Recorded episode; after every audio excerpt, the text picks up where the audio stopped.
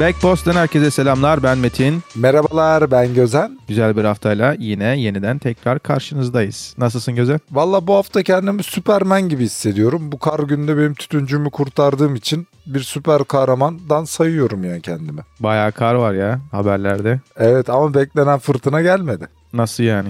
Göz gözü görmeyecek, çocuklarımız ölecek, kadınlarımız üreyemeyecek falan diye haberler yapıyorlar da onlar olmadı yani. Bazı yerlerde var ya. İşte bazı yerlerde keşke öyle parantez açsalardı.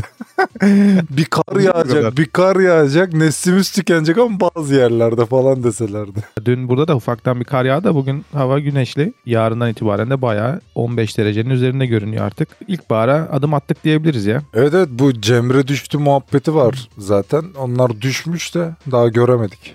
Düşmüştür. Bu da bir de burada dün akşam yani gerçi gece saatlerinde saatler bir saatte ileri alındı şimdi. Türkiye'de kaldırılmıştı. O yüzden daha iyi artık bir saat fazladan gündüz yaşayacağız diyebilirim. Burada da enerji tasarrufu yapacağız diye böyle saçma bir sisteme geçtiler. Sabahın köründe gidip geliyoruz her yere. Olacak o kadar. İşte. Yazında ama ekstra oluyor baktığında. Aynı şey. İşte yani biz kutuplarda mıyız 6 ay 6 ay? Ayarlaması yapılsa Hayırlısı keşke. ya. Farklı konular yine gündemimizde. Geçtiğimiz haftanın en büyük konusu biliyorsun Apple oldu aslında. Ee, yeni ürünlerini tanıttı ve bu ürünler içerisinde en çok göze çarpan yeni çip oldu. M1 Ultra. Evet, evet. Her zamankinden daha hızlı şeyler geliştiriyorlar. Ama şunu biz göz ardı ettik aslında. Yani göz ardı ettik demeyelim de Intel ve AMD kısmında da çok ciddi gelişmeler oluyor. Sadece abi artık alıştık mı diyeyim, ne diyeyim. Bir de marka değeri olarak Apple biliyorsun daha yuk- yukarılarda yani. Çünkü bunca yıl biz şeye alıştık. Donanım parçalarını farklı firmalardan temin ederek bilgisayarlar oluşturmaya alıştık. Apple bunu kendi markası adı altında tek bir şeyde sunduğu için e, tabii ki de daha dikkat çekici ama bu son çıkardıkları M1 Max Yonga setiyle yine diğer rakipleri diyeyim açık ara önde yani. Artık tekel olma yolunda ilerliyor Apple ya baktığında. Parçaları farklı firmalardan toplamıyor dediğin gibi. Kendi üretimini gerçekleştiriyor. Bu noktada da tekel olma yolunda ilerliyor ve bayağı yani güçlü de çipleri baktığında. Ya bunu zaten daha önceki programlarda da söylemiştim. Arkadaşlarla gündelik hayatta konuştuğumuz zamanda da sık sık söylüyorum. Apple uzun kullanımı olan ürünler sunuyor bize. Yani çok net hatırlıyorum. iPhone 4 çıkacağı zaman efendim işte bunları yazılımlarla yavaşlatıyorlarmış, şöyle oluyormuş, böyle oluyormuş diye yanlış bilinen, azan yanlış demeyeyim de eksik söylenen e, cümleler çokça duyardım. Ama öyle değil yani. Bir Apple alıyorsunuz yıllarca aynı hızda kullanabiliyorsunuz. Yani sadece telefon nezdinde konuşmuyorum. İlk çıkan kulaklığını bile alsanız siz hor kullanmadıkça yıllarca yani 10 yıl falan kullanabilirsiniz çok rahat şekilde. Ya açıkçası her teknolojinin, her ürünün bir belli bir ömrü var ister istemez. Sonuçta her sene, hemen hemen her sene her ürün teknoloji sayesinde gelişiyor. Yeni çipler geliyor, yeni grafik kartları vesaire vesaire. Şunu söyleyebilirim ki rahatlıkla Apple'ın bir ürünü çok rahat bir şekilde 5 yıl gibi bir sürede aynı günkü gibi kullanabiliyorsun. Ondan sonra elbette sonuçta belli bir yavaşlamalar oluyor ama yine de uzun süreler 5 yıldan sonra dahi olsa uzun süreler belirli bir hızda gönül rahatlığıyla kullanabildiğin ürünler oluyor. İşte geçtiğimiz hafta da Apple önceki işlemcisinden 8 kat daha hızlı ve daha güçlü yeni bir işlemci tanıttı. M1 Ultra ismini vermişler buna da. Geçtiğimiz kayıtlarda daha önce değinmiştik biliyorsun Apple bir önceki iPhone'larında M1 Max ve M1 Pro'yu tanıttı. Bu işlemcilerden daha hızlı M1 Ultra ve şu anki biliyorsun genelde 2 Yonga'ya sahip genelde bilgisayarlar. M1 Ultra'da M1 Max'in iki tane M1 Max'in bulunduğu bir çip aslında. Yani iki çip aynı anda çalışıp M1 Ultra'yı çalıştırmayı sağlıyor. Ve bu da bayağı bir hızlandırmış Apple'ın bilgisayarlarının sistemini. Evet kısaca ben teknik özelliklerini aktarayım. 2 Yonga olduğu için toplamda 64 grafik çekirdeği, 16 performans artı 4 verimlilik çekirdeği, 32 yapay zeka çekirdeği, 128 GB toplam bellek, 114 milyar transistör, 2,5 TB saniye band genişliği, 800 GB saniye bellek band genişliği elde ediliyor. 16 çekirdekli bir masaüstü işlemciye göre %90 daha iyi performans ve 100 Watt daha az güç harcanabiliyor. Yani kişisel bilgisayarlardaki gelmiş geçmiş en güçlü yetenekli çip olarak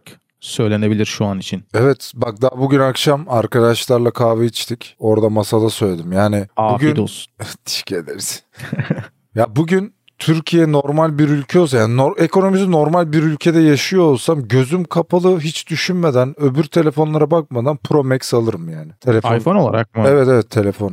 Evreyi geçemedik Metin Bey. Yani biz burada M1 Ultralar falan diyoruz ama daha telefon evresine bile geçemedik yani. Pro Pro bile daha güzel. Yani e, Max biliyorsun biraz daha büyük olduğu için ama hani tabii ki de Pro Max tercihen güzel bir telefon. Ya evet şimdi Türkiye'de 30 bin liraya satılıyor ama atıyorum Türkiye'de işte Güzel böyle para. zengin olduğunu varsa ben alırım yani. Ve bunu itibar için değil gerçekten ben kullanım kolaylığını daha önce deneyimledim Apple'ın. Gerek Macintosh'lar olsun gerek işte telefonları olsun falan ben güveniyorum. Marka değeri olarak ben Apple'ı seviyorum yani. Yani gerçekten iyi, iyi ürünleri var. Yani markanın isminin hakkını veriyor diyebiliriz yani. Bu mesela yeni geliştirdikleri ürünlerle beraber şu an hala hazırda piyasada bulunan Nvidia'nın en son en güçlü grafik kartı ve Intel'in en güçlü çipine çipinden 8 kat daha hızlı neredeyse görünüyor bu özelliklerle ve %90 daha yüksek performans sağlıyormuş. Çok iyi ya. Yani bilmiyorum tabii ki de kullandıkça kullanıcılardan gelecek feedbacklerle bunun doğruluğu da ortaya çıkacaktır. Ama söylenen ve açıklanan verimlilik bu noktada sistemin teknolojinin ne kadar iyi olduğunu gösteriyor. Şimdi devir yavaş yavaş günümüzde bile bunu hissediyoruz. Tembelliğe doğru gidiyor insanoğlu. Yani bu otonom eşyalar falan çoğaldıkça gitgide eskiden yaptığımız şeyleri falan rafa kaldıracağız. Baya böyle artık makineler ya da yapay zekalar bizim yerimize yapacak. Bak şimdi çok basit bir şey söyleyeceğim. Dedik ya Apple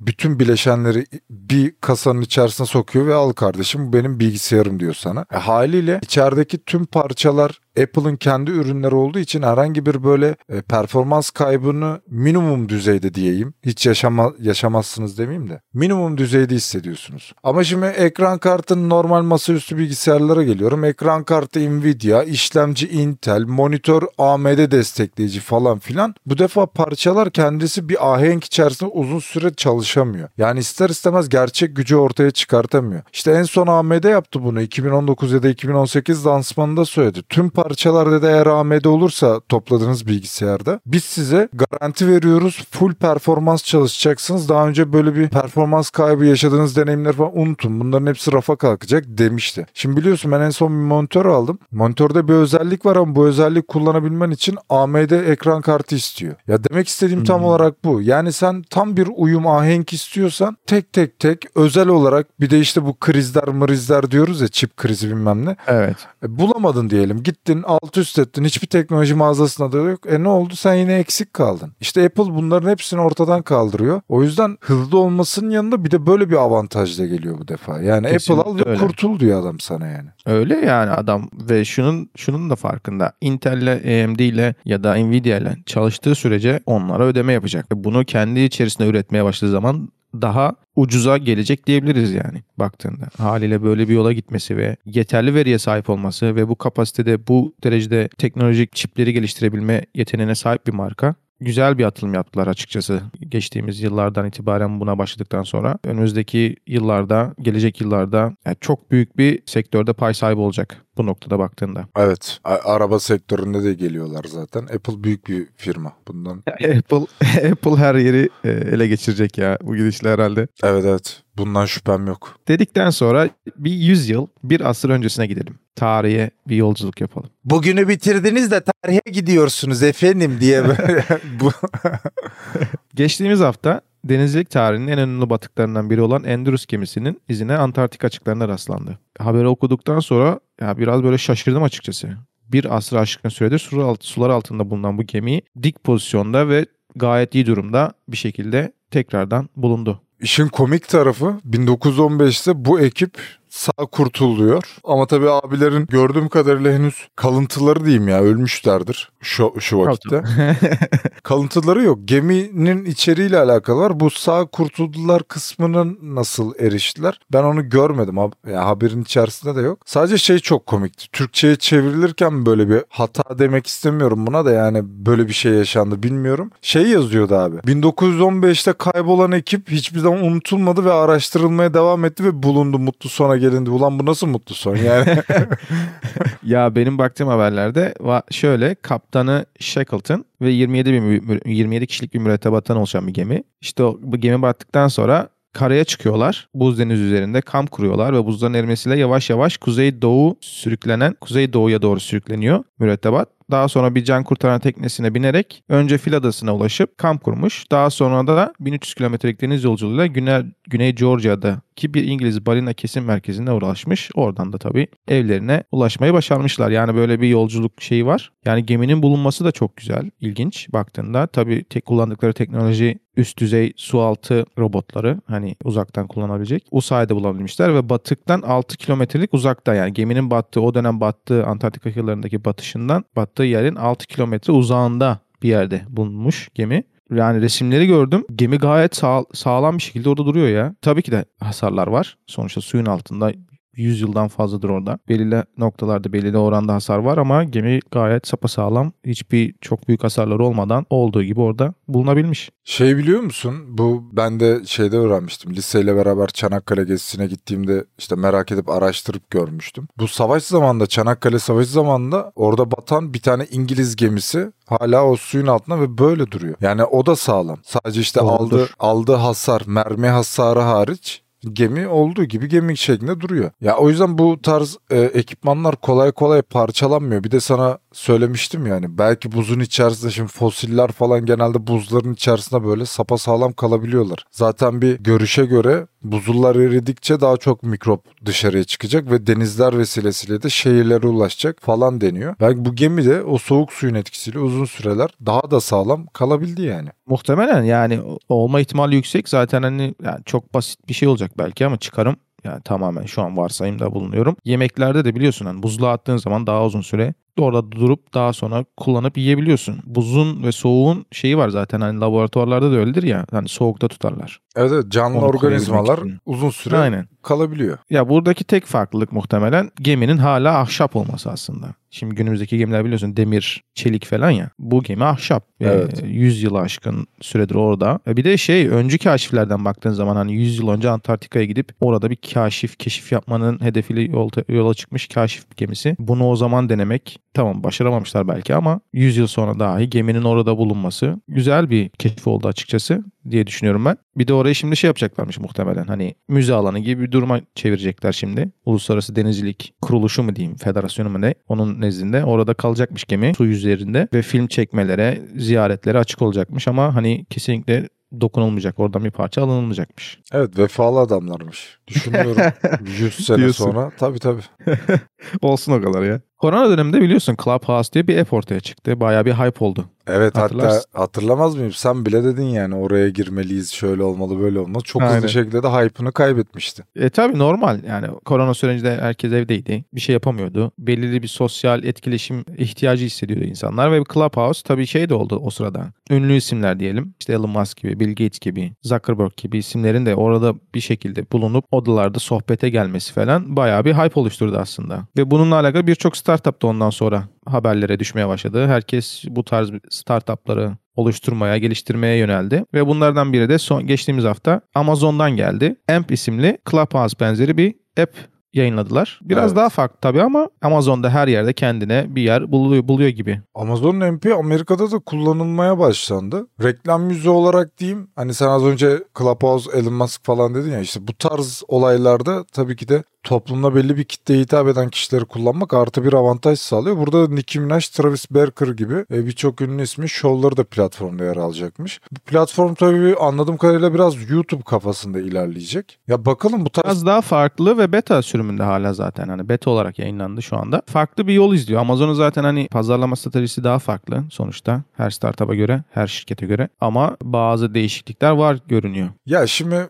Twitter'da bazı özellikler getirdi Instagram'a benzer biliyorsun. Yani bu bir iş düşün. Atıyorum döneri çok iyi yapan bir mekan düşün. Yanında da bir tane poğaçacı olsun. Poğaçacı da desin ki ya bu dönerci amma iş yapıyor. O zaman ben de gideyim döner takayım. Döner yapmakta ne var ki? Ya da vice versa tam tersi. İşte Evet evet. Yani ne kadar başarılı olabilir? Bunlar da öyle oluyor. Çünkü bunun laciverti var zaten. Yani sen bunun başka bir versiyonunu kendi adın altında başka bir isimle çıkardığın zaman ya bilemiyorum tuta, tutabilir de genelde tutmuyor. Ya bu programlar da tutmayınca ya satıyorlar ya da şey yapıyorlar yani sessizce yok olup gidiyorlar işte. Twitter Öyle oluyor tabii.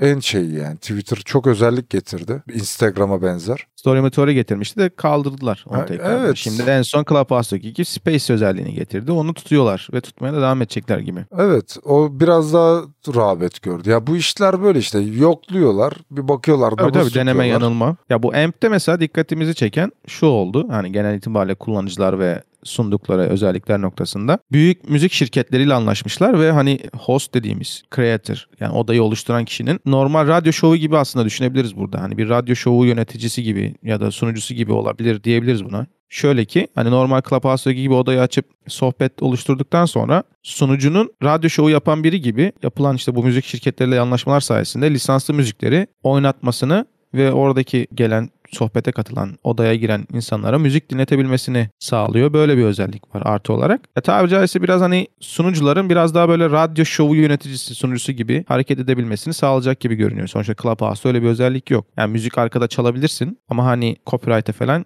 girebilir öyle bir durumlar. İlk çıkışı en azından haberlerin yapılış şekliyle baktığımız zaman evet müzik uygulaması gibi görünecek ama yarın ülke dinamikleri farklı yani mesela atıyorum Türkiye'ye geldiği zaman tahmin ediyorum siyasete kayacak yani bu kullanım şekli.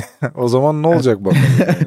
Türkiye'de yine hangi, hangi ürün proje siyasete geçmiyor ki? Normal. Evet yani Baktığın zaman yani her ülkenin belli şeyleri var ya. Hani mesela biz burada şimdi teknoloji konuşuyoruz. İşte Amerika'da teknoloji daha çok dinlenilebiliyor. Dinleniliyor yani açıkçası. Yani dinlenilmiyor değil. Yani elbette siyaset de dinleniliyor da. Ya buluyorsun. Belirli bir dinleyici kitlesi daha fazla oluyor. Türkiye'de siyasette mesela daha daha çok ya da spordan, futbolda özellikle daha fazla olma ihtimali yüksek haliyle. evet Amazon'a bu yolda ben başarılar diliyorum. Amazon Amazon başarılı bir şekilde olur herhalde ya. Prime da var biliyorsun. Bir şekilde insanları çekecektir. Daha sonra Alexa'yı falan da entegre ederler buna ki düşünülüyormuş. Alexa zaten Noktalı. Her yerde. Vallahi yani bununla ilgili çok da güzel bir deyimimiz var bizim de burada söylemek uygun kaçmaz yani. Ortam çocuğu diyeyim ya. Alexa maşallah bir orada bir burada. Az önce yancı yancı. bu- Batak masasındaki yancı gibi. gerçekten ya. bu radyo ile ilgili daha başka kaynaklar daha detaylı şeyler bulayım diye bakıyordum. Karşıma çıkan haber Alexa NASA tarafına uzaya gönderilecek falan böyle. Alexa her yerde ya yapacak bir şey yok. Ne yapacaksın? Olacak o kadar. Yani başarılar Amazon'a. Sonuçta güçlü bir şirket, büyük bir şirket. Kapatabilirler, öldürebilirler ya da farklı bir alanda satabilirler senin de değindiğin gibi. Ama önümüzdeki aylarda ve yıllarda nasıl bir gelişim göstereceğini göreceğiz. Muhtemelen belki bir daha değineceğiz farklı bir noktaya geldiğinde. Aynen öyle. Sony'yi çok seviyorsun ya değil mi? Ben Sony'nin gizli fanıyım abi. Yani Sony için Söven- canımızı veririz yani. Arkasından da sövüyorum ama diyorsun. Sövmem. Ha diyorsun. Geçtiğimiz haftalarda konuşurken sövüyordun. O zaman alkollüydüm falan diye.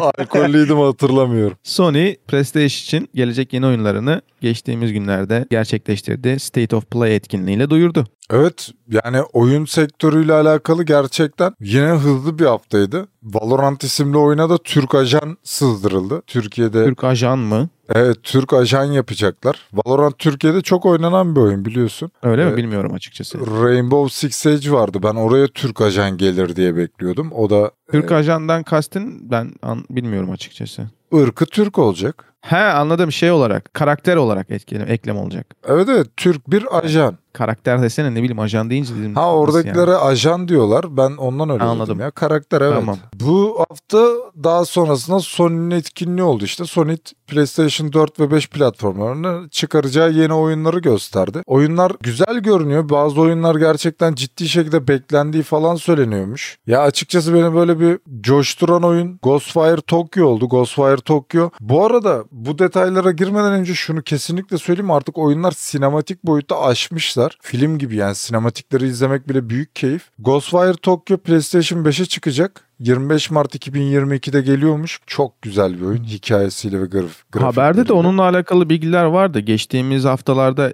E3 yapıldı hat- hatırlıyorsan. Oyunlarla alakalı bir E3 şey oluyor ya, etkinliği oluyor ya. Evet evet.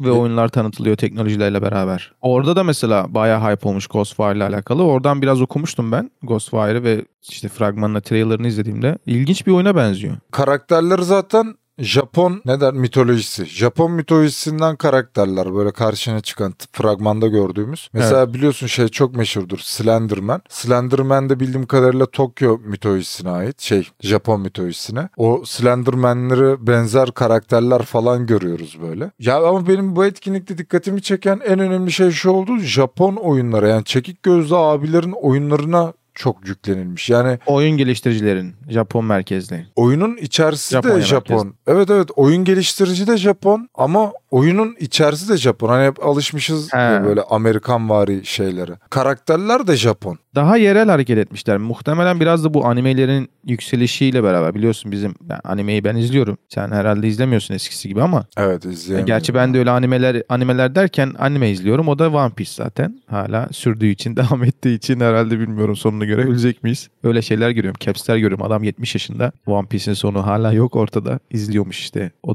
50 yaşlarından beri. Öyle görünüyor evet öyle olacak gibi yani. O yüzden hani One Piece izlediğim hani animelerin de son dönemde biliyor hani biliyorsun animeler bayağı bir yükseldi. Özellikle Netflix'e gelmesiyle bazı animelerin. Evet. E, izleyici kitlesi de büyüdü dünya genelinde. Hani Japonya belki Japonya'daki oyun geliştirici bununla beraber biraz daha böyle Japon kültürünün yayılmasına yönelik daha yerel hikayelere yönelmiş olabilir aslında. Ya ben daha çok şey olduğunu düşünüyorum. Biliyorsun Metaverse falan yaratmaya çalışıyorlar ya. Japon kültürü de daha böyle çizgisel falan hani animelerden yola çıkarak söylüyorum. Daha Olabilir, böyle evet. karikatüristik bir e, mitoloji ve hikayeye sahip oluyor genelde. Biraz onunla Olabilir. alakalı olduğunu düşünüyorum. Bir de şey de arttı. O da olabilir yani onunla beraber. Cos, cosplay. Cosplay. Yani insanların cosplay'i arttı ya. Böyle cosplay yapan insanlar Evet, ya da evet. Twitch Twitch yayıncıları böyle cosplay giyiyorlar diye biliyorum haberlerde bazen görüyorum. Evet. Onlardan ötürü dediğin gibi öyle bir mitolojik öyle bir çizgilere yönelmiş olabilirler. E bir de Japon merke- Japonya merkezli geliştiriciler yani normal baktığında. Evet genel itibariyle öyle. Bu etkinlikte mesela dikkatimi çeken yine bir Japon hikayesi anlatan Trek to Yomi isimli oyun. 2022'nin ilk baharında gelecek PlayStation 4 ve 5. Bu oyun gerçekten hikayesi ve grafikleriyle mükemmel. Yani sırf bu oyun için böyle PlayStation alamam da yani PlayStation olan arkadaşlarıma bu oyunu bizzat ben alıp gidip onlarda bir hafta falan kalıp bu oyunu bitirmek isterim yani. Daha önce yani böyle bir oyuna gerçekten bu kadar yükseldiğimi hatırlamıyorum. Biliyorsun şimdi bu hafta Elden Ring falan çıktı. Bütün yayıncılar, YouTuber'lar bunu oynuyor. Evet Mesela- onun haberlerini gördüm. Baya böyle bir hype oldu o oyunla alakalı. Yani çok ilk defa duydum. Herhalde biraz Game of Thrones'un e, evreninden çıkartılan bir hikaye galiba. Haberlerden okuduğum kadarıyla öyle. Doğru mu? değil. Dark Souls oyununun devamı gibi söyleyeyim ben. Ama tabii Hı. Dark Souls evrenine ben de hakim değilim. Şimdi burada sevenlerini coşturmayayım. Ondan sonra sizden tiksiniyorum cahil herifler falan diye böyle şey olmasın. E, Dark Souls'un fragmanı falan güzel duruyor oyunun ama Elden Ring'in. Abi kesinlikle şimdi bak Dark Souls teması dediğimiz oyunlar çok yavaş ilerler bilmem ne bosslar inanılmaz zordur. Kanser olursun yani. Çünkü öldüğünde de başa sarıyor oyun. Ondan sonra bu oyunda onun devamı Allah'tan biraz hızlandırmışlar. Yani karakter falan artık koşabiliyor. E, o kafada bir oyun. Yani bu oyun türünün bir adı vardı ama gerçekten şu an hack and slash diyeceğim ama hack and slash değil bu oyun ya. O tarzda bir oyun yani. Ama şunu belirteyim. Herkese hitap eden bir oyun tarzı değil belli yani. Firma sosyal medya yayıncılarına bilmem nelere para vermiş yani. Yoksa Elbette tanıtım için gerekli şeyler yapılacaktır pazarlama stratejilerinde. Evet evet çünkü normal şartlarda gerçekten MMORPG gibi düşün. Yani Night Online herkese nasıl hitap etmiyorsa bu oyun tarzı da herkese hitap etmez. Çünkü kanser eden bir oyun yapısı var. Yani diyorum ya Hmm. öldün mü başa sarıyorsun. Sabır işi yani. Bir daha tekrar aynı şeyleri yapman gerekiyor. Şey yok mu checkpoint diye hani tabir ettiğimiz hani etme var. durumu olmuyor. He. Checkpointler var. En başa sarmıyor zaten. Checkpoint'e sarıyor ama o bile can sıkıcı yani. Bir daha boss'a gidiyorsun falan böyle.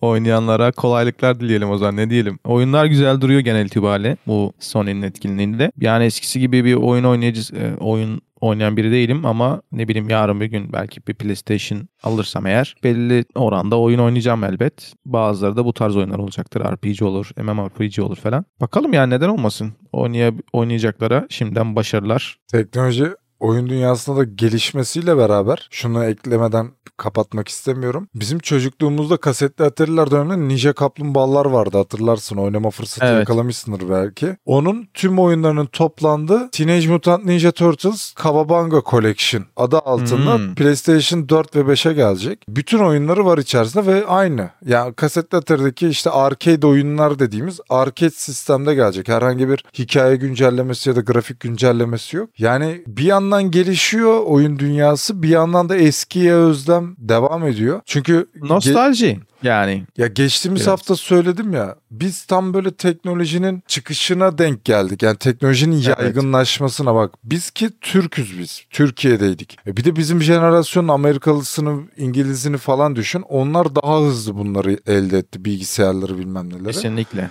O yüzden bir yandan o kitlenin de farkındalar. Onları da böyle elde tutmak, onlara böyle duygusal anlar yaşatmayı da e, göz ardı etmiyorlar yani. Yani biraz nostalji vermek, o geçmiş oyuncuları, kültürü de yaşatmak güzel be. Yani e, güzel aslında. Evet Güzel evet. açıkçası. Evet. Biliyorsun geçtiğimiz haftalarda bir haberimiz vardı. Genetiği değiştirilmiş bir domuz kalbi bir abimize nakledilmişti. Sana diye.